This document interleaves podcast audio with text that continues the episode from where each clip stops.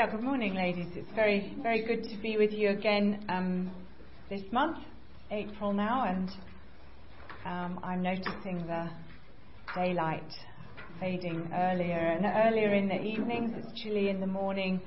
We're definitely in autumn now. Um, and it's great to be with you again this morning in Song of Songs. Um, it's my pleasure um, to be here. I think we're beginning to get to know one another. I'm Gillian and uh, it's my my joy and my my privilege to um, share something of, of what um, God has taught me in this precious little book in the middle of the Bible. Um, so um, before we get started, let's just pray again. Um, Father in heaven, we thank you for um, your word. And in particular, we thank you for this precious little book in the middle of Scripture and the Song of Solomon, the song above every other song. Um, Lord, and if you are not with us, um, we um, don't want to go forward from here. We won't understand anything. Um, we need you, Lord, by your Spirit um, to open our eyes and our ears that, that we might see and hear wonderful things in your law. Help us to keep Song of Songs rightly in its biblical context. Help me to teach that faithfully, um, clearly, um, and, um, and in a way that could be easily understood. Um, so we pray that you would bless our time um, together in chapter 2 this month. Um, and we ask these things in Jesus' name. Amen. Okay, well, I'm assuming um, most of you, all of you were here last time. Anybody here for the first time today? Okay, one or two. So, um, little recap.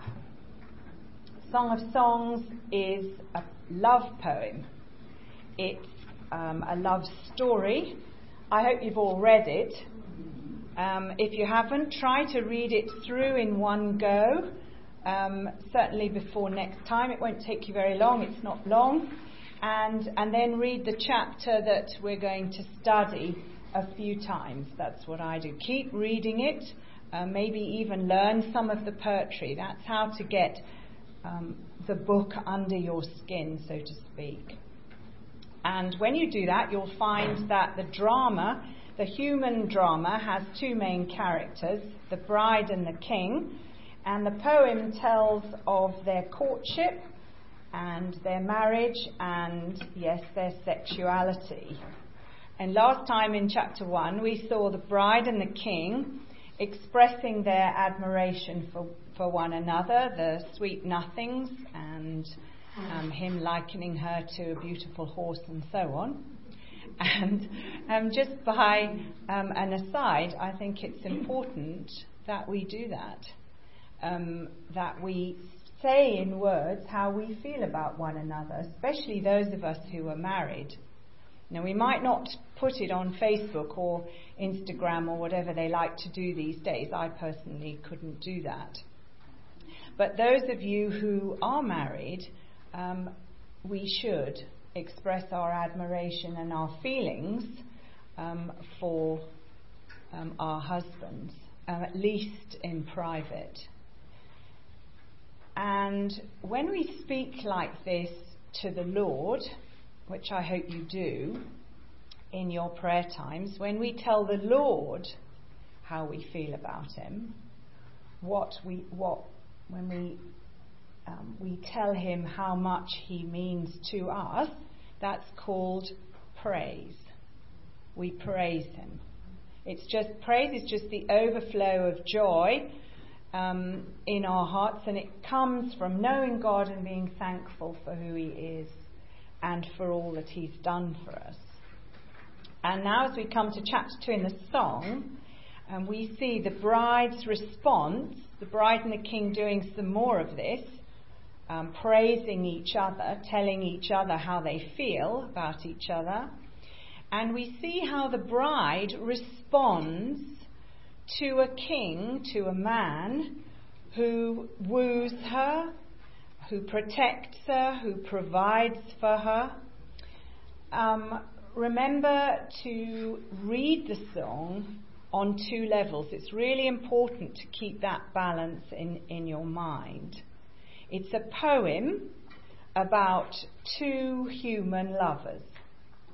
And it's also an allegory about our love affair with King Jesus. Try to keep that in your mind as we go through Song of Songs this year.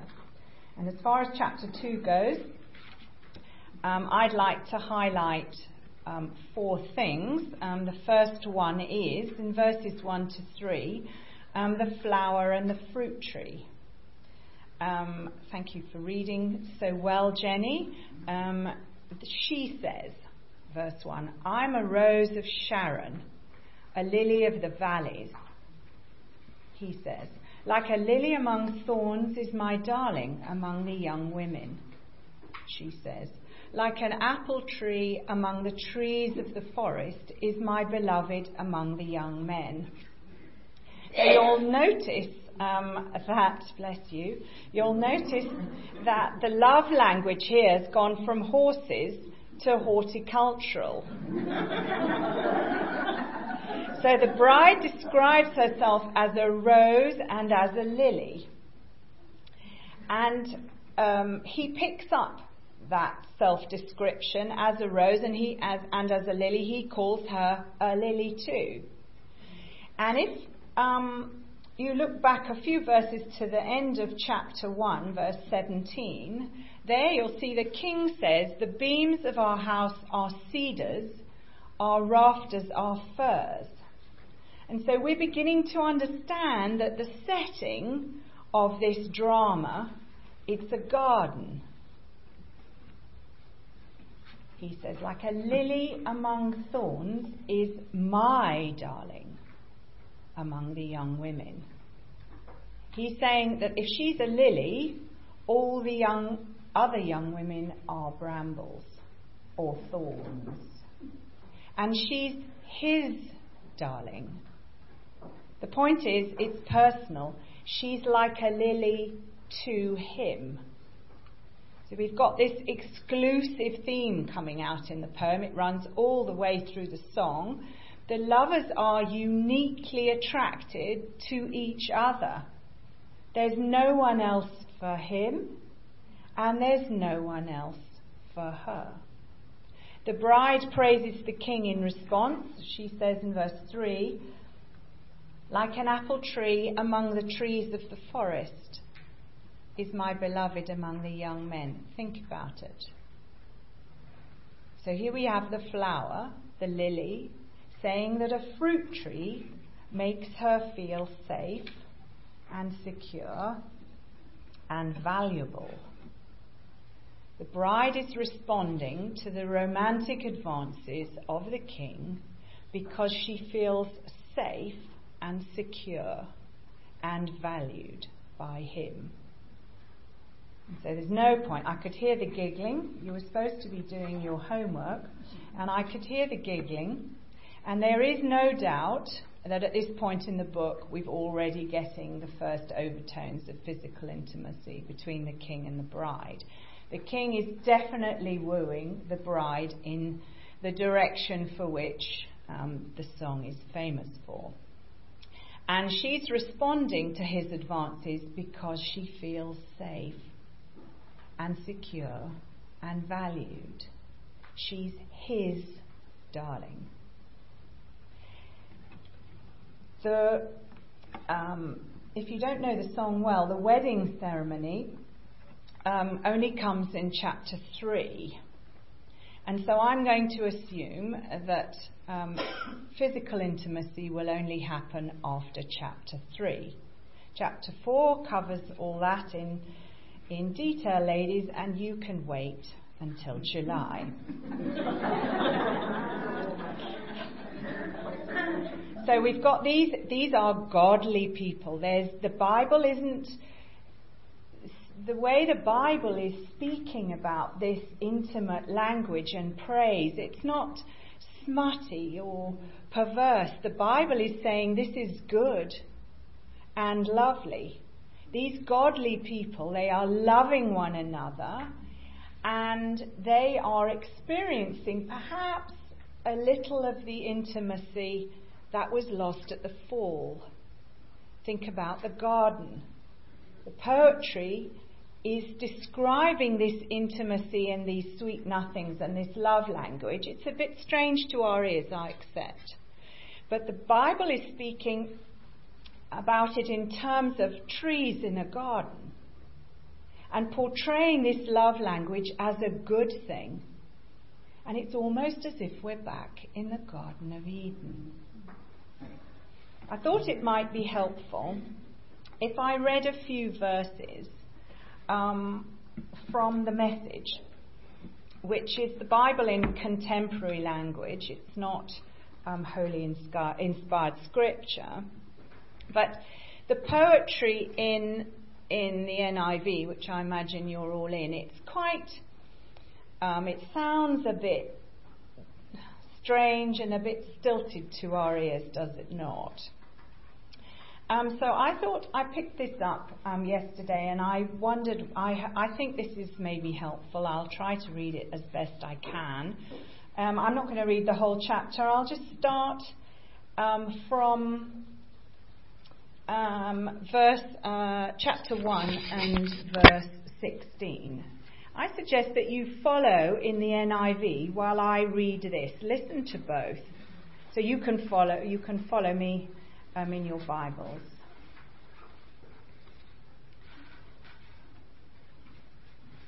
Oh, my dear friend, you're so beautiful, and your eyes so beautiful, like doves. And you, my dear lover, you're so handsome. And the bed we share is like a forest glen. We enjoy a canopy of cedars enclosed by cypresses, fragrant and green. I'm just a wildflower picked from the plains of Sharon, a lotus blossom from the valley pools, a lotus blossoming in a swamp of weeds. That's my dear friend among the girls in the village. As an apricot tree stands out in the forest, my lover stands above the young men in town. All I want is to sit in his shade, to taste and savour his delicious love. He took me he took me home with him for a festive meal, but his eyes feasted on me. Oh, give me something refreshing to eat and quickly. Apricots, raisins, anything. I'm about to faint with love. His left hand cradles my head, and his right arm encircles my waist. Oh, let me warn you, sisters in Jerusalem, by the gazelles, yes, by all the wild deer. Don't excite love, don't stir it up until the time is ripe and you're ready. Look, listen, there's my lover. Do you see him coming? vaulting the mountains, leaping the hills. My lover is like a gazelle, graceful, like a young stag, virile. Look at him there, on tiptoe at the gate, all ears, all eyes ready. My lover has arrived, and he's speaking to me. Just so far.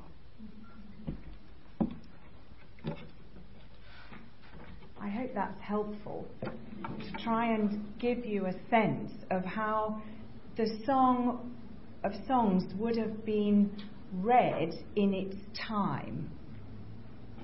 Um, I'm not sure I'm brave enough to read all the song like that, but for now, let's say we want husbands and wives. We want husbands and wives, I think, to know the kind of intimacy that we see in Song of Songs. And that intimacy is possible because the man has protected and provided for and wooed his wife. And so she feels safe and secure and happy. It's quite unlike the intimacy portrayed in movies and magazines, isn't it? Which is so often dehumanizing, perverted, and smutty. The song shows us the kind of intimacy that Jesus makes possible between himself and his people because he is so trustworthy. He is such a good provider. He is so good and loving. That's the kind of husband men should want to be. That's the kind of intimacy that women respond to. Now, I think I can guess, I'm sure, at some of the thoughts in the room. And we don't have time um, today to go into all the applications from this. But remember that this is the song above all the other songs.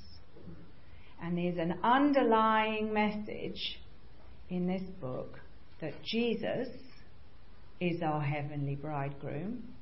And in that sense, there is no safer, more secure, more valuable relationship to be in. So, whatever may be lacking in our imperfect marriages, let's keep our focus on the perfect bridegroom and lover of our souls. So, point two are you listening? Verse 8. We come to the second section of this chapter, verses 8 to 13, and I'm calling it Are You Listening?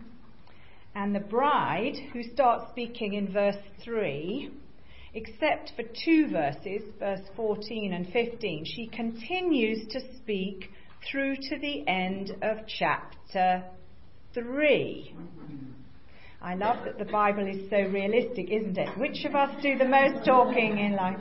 The ladies or the men? Well, so it is in the song. She does most of the talking. And the bride in verse 8 says, Listen, my beloved, look, here he comes. And then again in verse 10, she says, My beloved spoke and said to me, Arise, my darling, my beautiful one, come with me. In all human relationships, including marriage, love has to grow, doesn't it? And there are times um, when it doesn't, and barriers arise. Now, we've just left the lovers in a passionate embrace, and there's been all this love language and cooing and affirmation and invitation and response, and we think, oh, well, nothing could ever go wrong here. Wrong, as we shall see. My beloved spoke and said to me, Arise, my darling, my beautiful one, come with me. Now she recognizes his voice instantly. She can't see him because he's standing behind a wall. Verse 9. But she says that her lover's speaking. She's saying, This is what he's saying. How does she know it's him? How does she know his voice? She can't see him. Well, she'd know it anywhere, wouldn't she? And in the same way, the sign that you or I have a genuine relationship with Jesus Christ, our heavenly bridegroom, is that he speaks and you recognize his voice. How do you know his voice? Well, because you've spent time with him. You know the way he speaks. You know it well. You know what he says. Like, I am the good shepherd. I know my sheep, and my sheep know me. He says, his sheep listen to his voice. The sheep know his voice. Those who are not of his flock, they don't recognize his voice. That means, ladies, that it is possible to sit in church, hear sermons Sunday by Sunday, to hear the Bible read, and to hear the Bible taught even. It's possible, but not hear his voice. It doesn't make any sense, the voice. Believers, we call his sheep believers, they hear his voice and they do something else, don't they? They hear and they follow. How do we know we're one of his sheep this morning? Yes, Lord, is the evidence. His sheep say, Yes, Lord. And they follow. They get up and they follow. Like sheep would literally follow a shepherd. So when the heavenly bridegroom speaks, do you know his voice? Do you say, Yes, Lord, and follow? I know when I open the Bible, I expect to hear God's voice. I want Him to speak to me, and I want to follow His voice. Perhaps you have a hard time listening to that voice. Too many other voices. Our lives are often too busy. There's too much noise, too many voices, too much rushing around too many people, too many things to do, too much social media. I have a friend whose husband likes TVs. In the sitting room, he has four TV screens on one wall showing different news channels. I find it difficult to think straight in that room. But it's not just the TV, ladies, is it? It can be too many people, too much social media, too many voices. We need to be quiet and still and alone to hear His voice. So turn off the noise and the toys and get a quiet house and a quiet place. God said, This is my beloved Son. Listen to him. So, are you listening? Taking time every day to listen to the beloved? And then, how are you responding? Point three. Because this beloved says, Come away with me, in verse 10. Here comes the beloved, leaping across the mountains, bounding over the hills like a gazelle or a young stag. That's a picture of power, isn't it? And grace and speed, doing the impossible. It's effortless leaping over the mountains like that. The mountains are nothing to him. They don't slow the beloved down, he skips on them. Well, he made them, didn't he? I'm not a lover of hiking, but even keen, experienced hikers don't hike like this. Whatever's impossible for us, it's easy for him. This is Jesus, who is God. He has the power to heal the sick, to open the eyes of the blind. He has power over evil and death.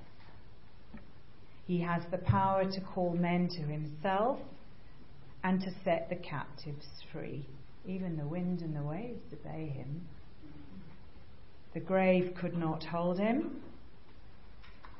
And this voice says in the song, Arise, my darling, my beautiful one, and come with me.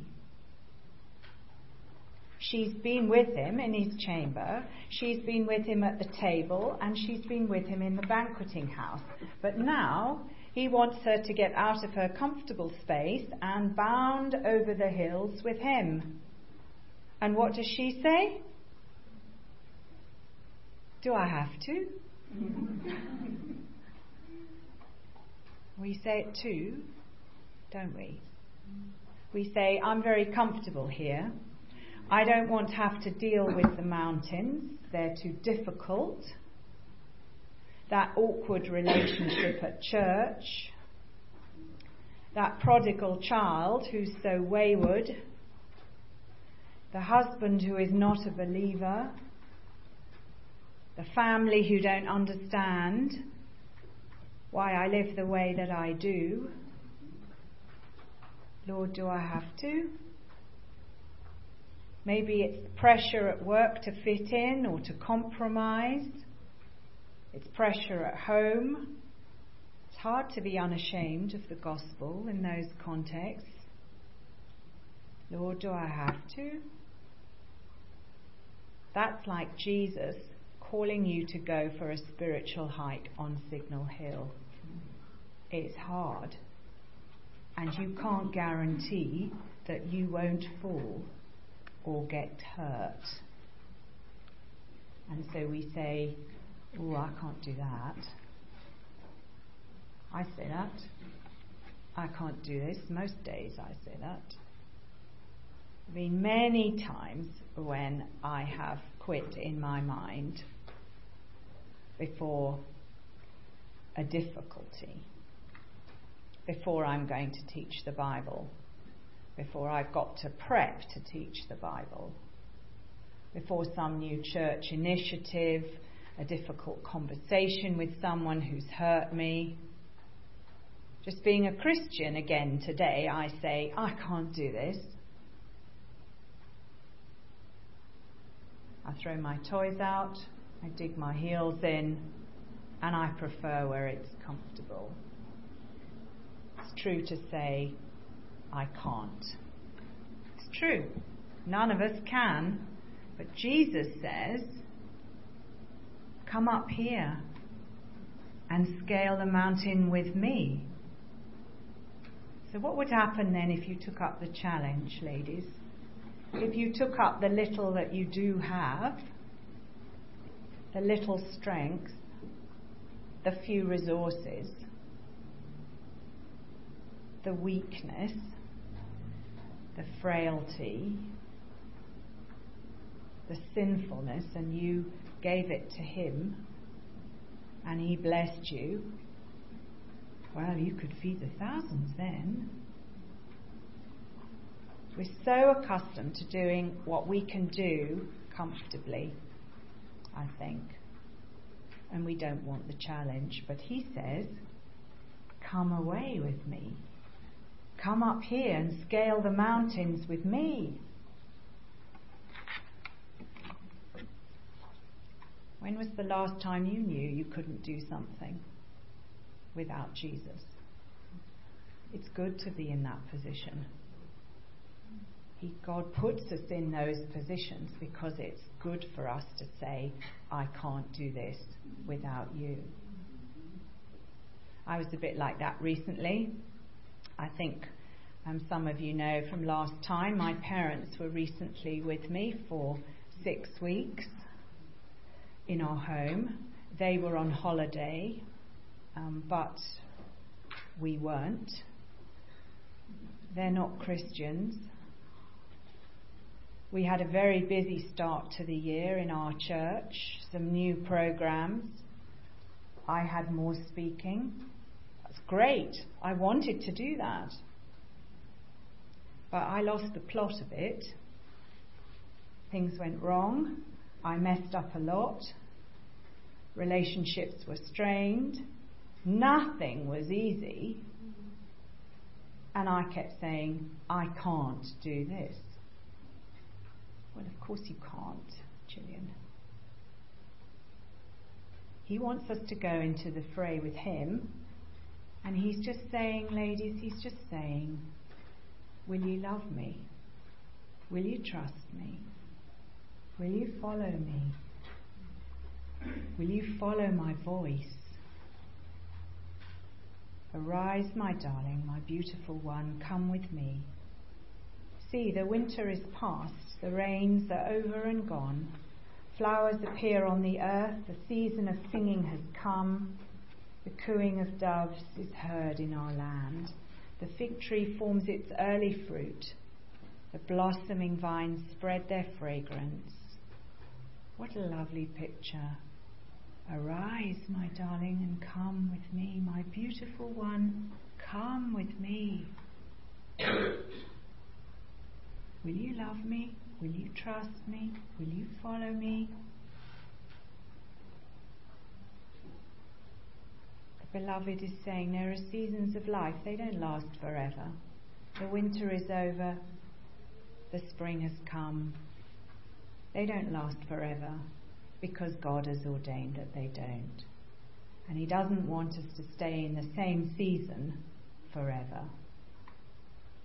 It might last a few weeks, a few months, a few years even, but not forever. So when we're in a season of winter, we have to remind ourselves, don't we, that spring will come.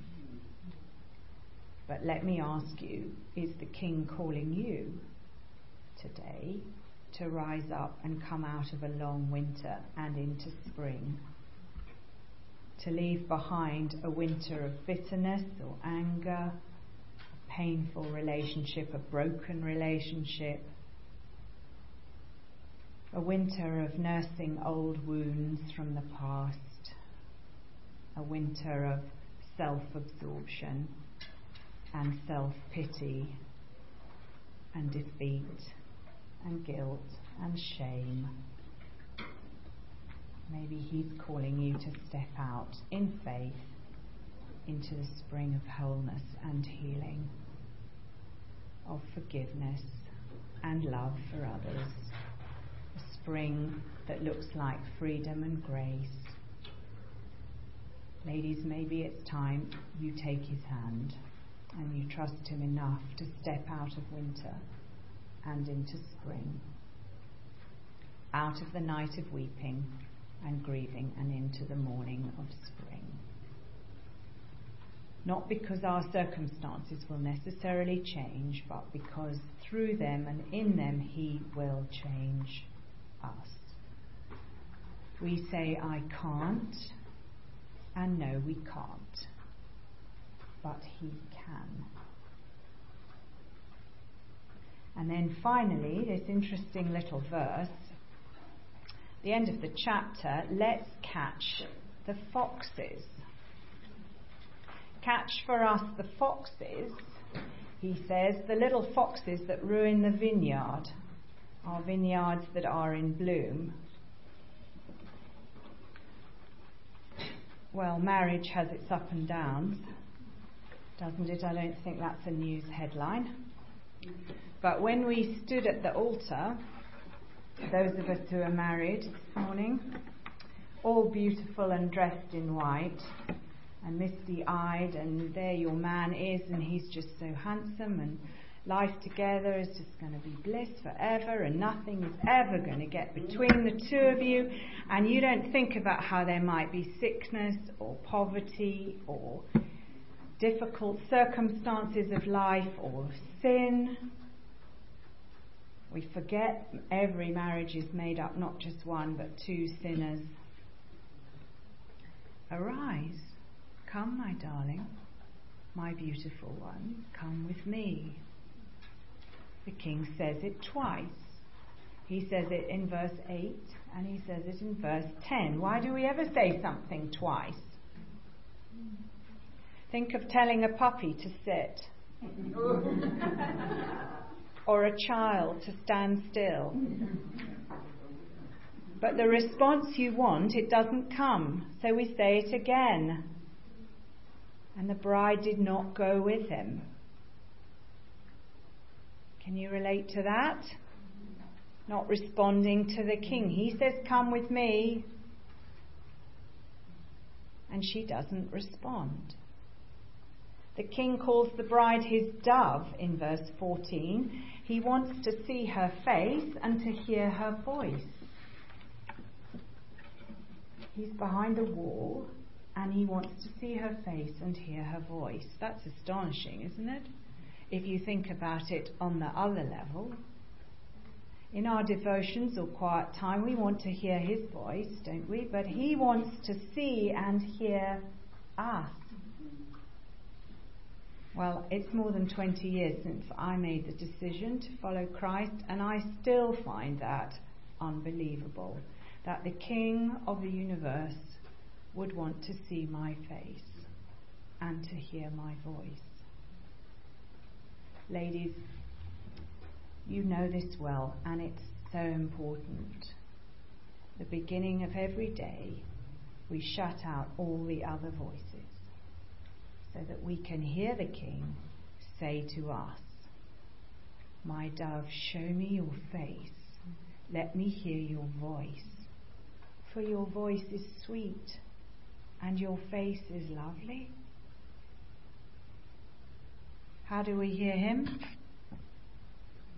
We pick up the book.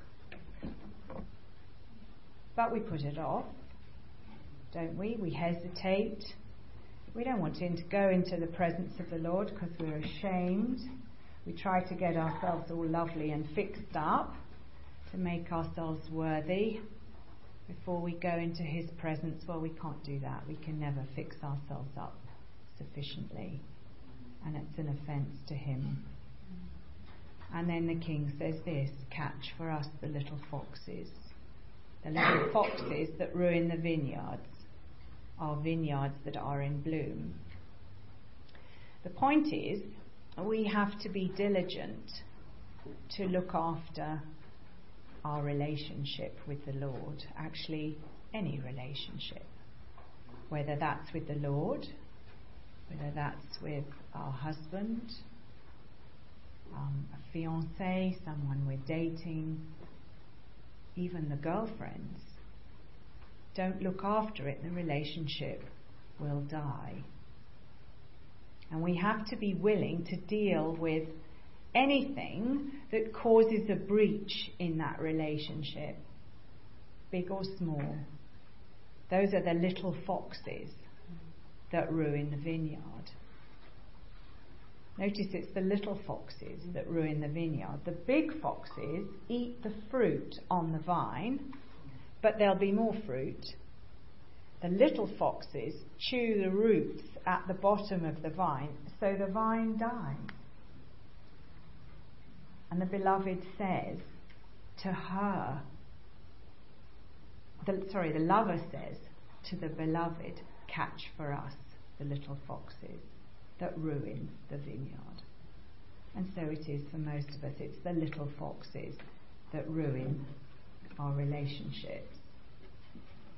Complaining, self absorption, disrespect, unforgiveness, neglect, Bible reading and prayer, social media. That's a nasty little fox. Extended family, too many people, too many things, too much to do. Those are the little foxes. What are the little foxes in your life? The little foxes that eat away at your relationship. So, what does our bride say? When she eventually responds, she says, Turn, my beloved, and be like a gazelle or like a young stag on the rugged hills. What's she saying here? She's saying, I'm fine, thanks. You go. I'm comfortable right here. You go. I'm fine, thanks. She doesn't want to move from where she is. She's satisfied with things just as they are. I've got him, he's got me, we're just fine. But what she's really doing is failing to respond to the call of the king. She's saying, I'll go with you later, maybe, when I'm ready. How different is that to what we read in chapter 1 last time when the bride said, Come, let us hurry. Take me away with you, she was saying. Wasn't that long ago? Maybe it was like that for you in the honeymoon phase with Jesus when you first met him. You thought it would always be like that? When you started out, you said, I'll go anywhere, I'll do anything. I said that. I now I live in Cape Town. I was minding my own business on a farm in England, and now I'm a pastor's wife in Cape Town. If we won't give go with the King when he calls us, we'll lose that sense of intimacy. The joy of honeymoon love will die.